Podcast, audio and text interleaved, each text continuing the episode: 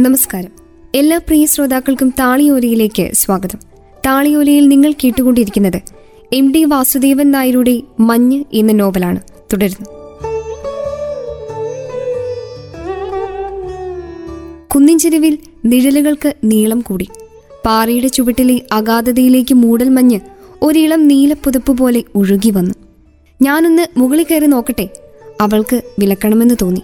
ദുർബലനായ ഈ മനുഷ്യൻ അതിന്റെ നെറുകിയിൽ കയറി നോക്കുന്നത് സാഹസമാണ്. പക്ഷെ ഒന്നും പറഞ്ഞില്ല. നന്നേ പ്രയാസപ്പെട്ടാണ് അയാൾ കയറുന്നത്.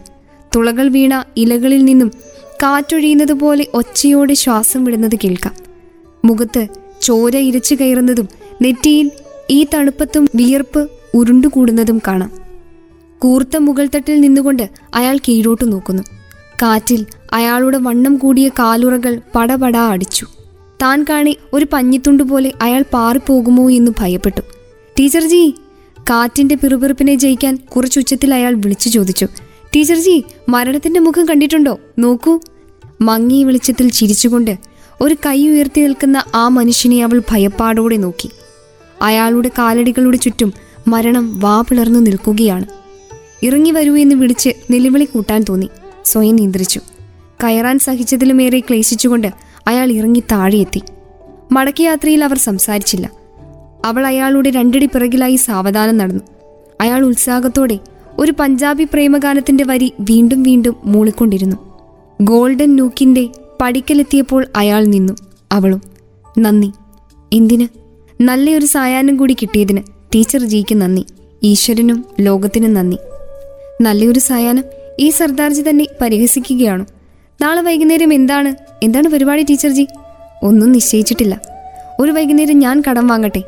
ഇന്ന് വീണ് കിട്ടിയതാണല്ലോ. നമുക്കൊരു ബോട്ട് യാത്ര നടത്താം. അപരിചിതനായ ഈ മനുഷ്യൻ കൂടുതൽ സ്വാതന്ത്ര്യം എടുക്കുകയാണെന്ന് ബോധ്യമായി. അകന്നകന്നു മാറാൻ നോക്കുമ്പോൾ അയാൾ അടുത്തേക്ക് കയറിപ്പറ്റുന്നു എല്ലാ വൈകുന്നേരവും ഞാൻ ആവശ്യപ്പെടുന്നില്ല ടീച്ചർ ജി നാളെ മാത്രം. നോക്കട്ടെ എന്ന് മാത്രം പറഞ്ഞു. ഞാൻ ബോർഡിംഗ് ഹൗസിന്റെ പടികൾ വന്ന് വിളിക്കാം. ശരിയെന്നോ വേണ്ടെന്നോ പറയാതെ അവൾ തന്റെ കമ്പിവേലിക്ക് നേരെ നടന്നു. ഒരു നിമിഷം പ്ലീസ് നടത്തം പതുക്കെയാക്കി.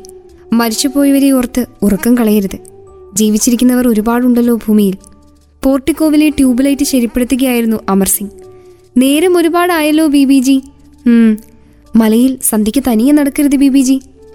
പല്ലിളിക്കുകയും സീൽക്കാലം പുറപ്പെടുവിക്കുകയും ചെയ്ത ശേഷം ട്യൂബ് കത്താൻ തുടങ്ങി. സന്ധ്യയ്ക്കോ പാതിരായ്ക്കോ എപ്പോൾ വേണമെങ്കിലും തടാകത്തിന് ചുറ്റും നടന്നോളൂ പേടിക്കാനൊന്നുമില്ല. നൈനി ദേവിയുടെ കാഴ്ചപ്പാടുള്ള സ്ഥലമാണല്ലോ. മലയിലോ? പരിഹാസത്തോടെ ചോദിച്ചു. തമാശയല്ല ബി ബി ജി ചന്ദ്രസിംഗിനെ കണ്ടിട്ടുണ്ടോ? വിമല താല്പര്യം കാണിച്ചില്ല. അമർസിംഗ് ഒരു ചരിത്രം തുറക്കുകയായിരിക്കും. ഭയങ്കര പോക്കിരിയായിരുന്നു. രണ്ടു വാളാണ് അരയിൽ. ആ പത്ത് നാൽപ്പത് കൊല്ലമായി കാണും.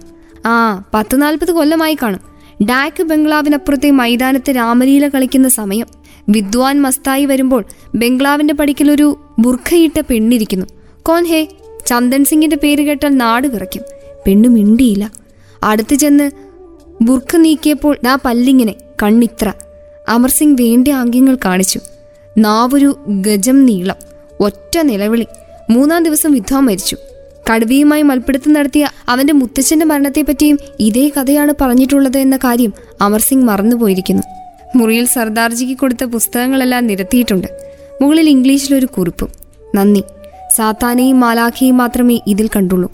മനുഷ്യരുടെ കഥകൾ വല്ലതും നിങ്ങളുടെ ശേഖരത്തിലുണ്ടോ? ആ മനുഷ്യന്റെ രൂപവുമായി തീരെ പൊരുത്തപ്പെടാത്ത സുന്ദരമായ കൈപ്പട.